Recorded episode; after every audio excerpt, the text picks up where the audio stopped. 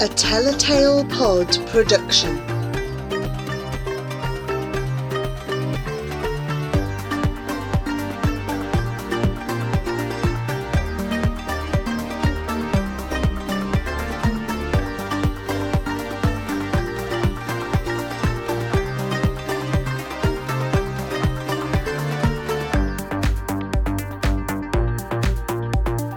Asha and the Spirit Bird by Jasbinder Bilan. Chapter 10 The cart tips forward. The reins click and we begin moving. My insides churn like milk turning into butter. I lift the cover an inch and peer out at sleepy Moor Manali one final time from between the layers of cotton plants. Everything is the same as always, except that I'm leaving now, just like Papa did all those months ago, when I buried my face into his jacket that smelt of all the smoky fires we'd ever built on the mountainside, and begged him to hurry home. The moon and the stars shine above me, just like they did for him. Hopeful beacons sending their blessings for the first day of my journey. I can't tear my eyes away from the fields of sugarcane cloaked in the secret light of earliest morning. I watch until my village gradually becomes a tiny distant hill, embroidered with everything I've ever known and loved. The cart rattles on until I lose all sense of how long we've been on the road, but I'm sure Ma will have found my first note by now, telling her I've gone to pray for us all at the temple. This will please her, but later, when she goes to light the diya and finds the second note, she'll know I've lied. And I push the image away. The cart suddenly jolts forwards, and I have to stop myself from calling out as my head crushes against the side. The revving motors and beeping horns outside drill into my brain. I hear feet hit the ground and then a burst of raucous voices. Twisting onto my front, I shuffle towards the corner, ease up a little section of the cloth, and look out. We're parked in front of a dhaba stall, like the one we all went to for Ma's birthday a long time ago, and the storeholder is pouring rice batter onto a massive tava getting ready to make crispy dosa for breakfast. The spicy potato filling that he's scooping up to stuff onto round flat pancakes sends grumbles through my stomach, particularly as I spy Jivan tucking into a huge one. Just when I'd start to wish I'd given him another thump last night, I see a long paper straw being pushed beneath a corner of the cover. I grasp it with my fingers and yank it towards my mouth. Fresh coconut milk! It slips gratefully down my parched throat. For the first time since Jivan let me down, I feel the ice around my heart thaw a little towards him. But in the next beat, I remember his broken promises, and the fury returns.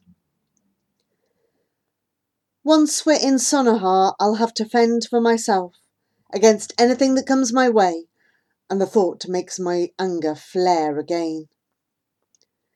I barely have time to squeeze back under the covers before we start to move again. The bullock's hooves clattering against the cobbles towards the market. The bitter smell of petrol fumes leaking through the covers, catching the back of my throat.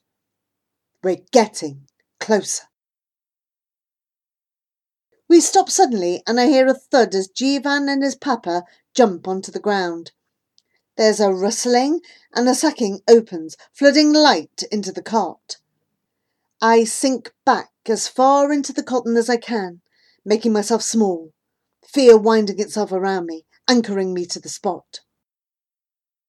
You take them a bit of cotton, Papa, then I'll carry the rest over if they want it. I can manage. It's only Jivan. I let out my breath at last and settled back between the itchy cotton, listening to the voices turn quiet, waiting for the signal he said he would give me.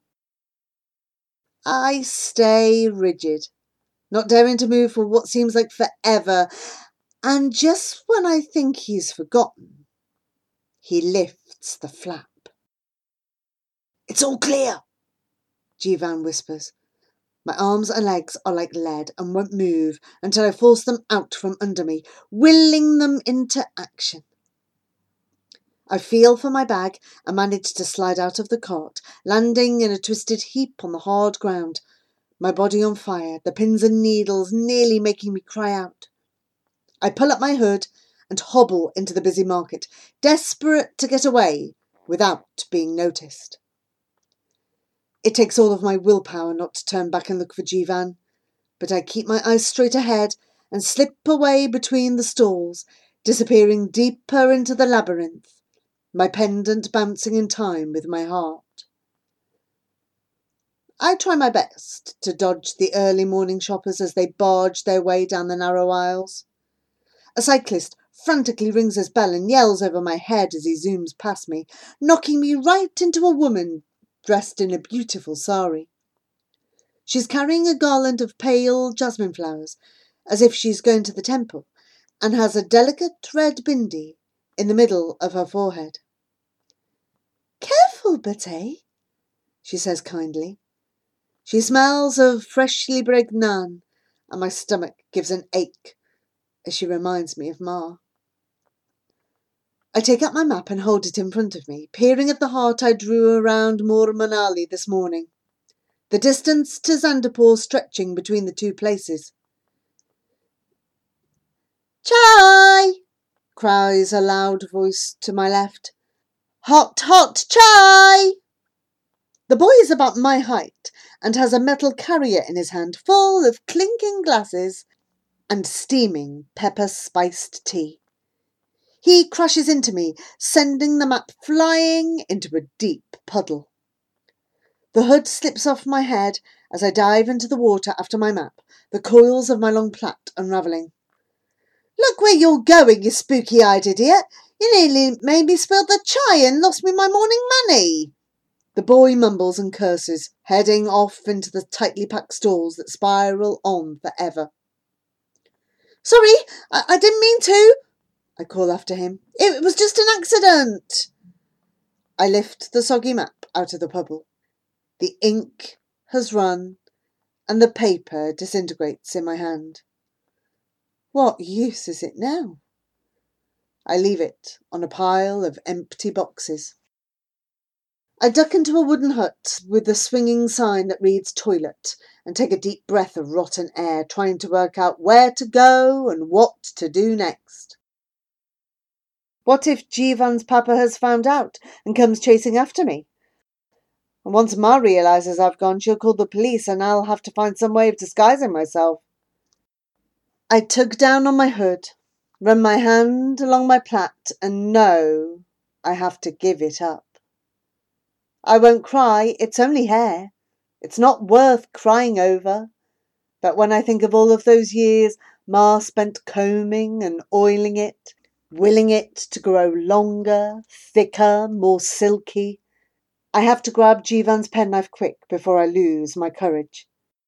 I flick it open and hack into my plait. The hair is thick and hard to cut, the blade sawing backwards and forwards, painfully pulling at the strands.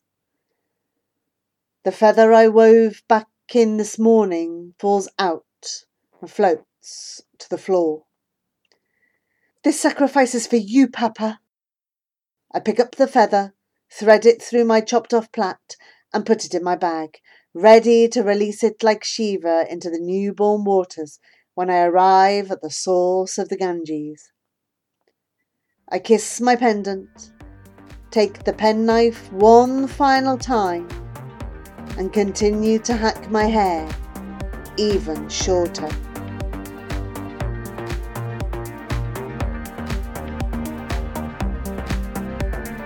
That was another Tell a Tale Pod production. Remember that you can follow, share, and find more of our podcasts at tellatalepod.podbean.com.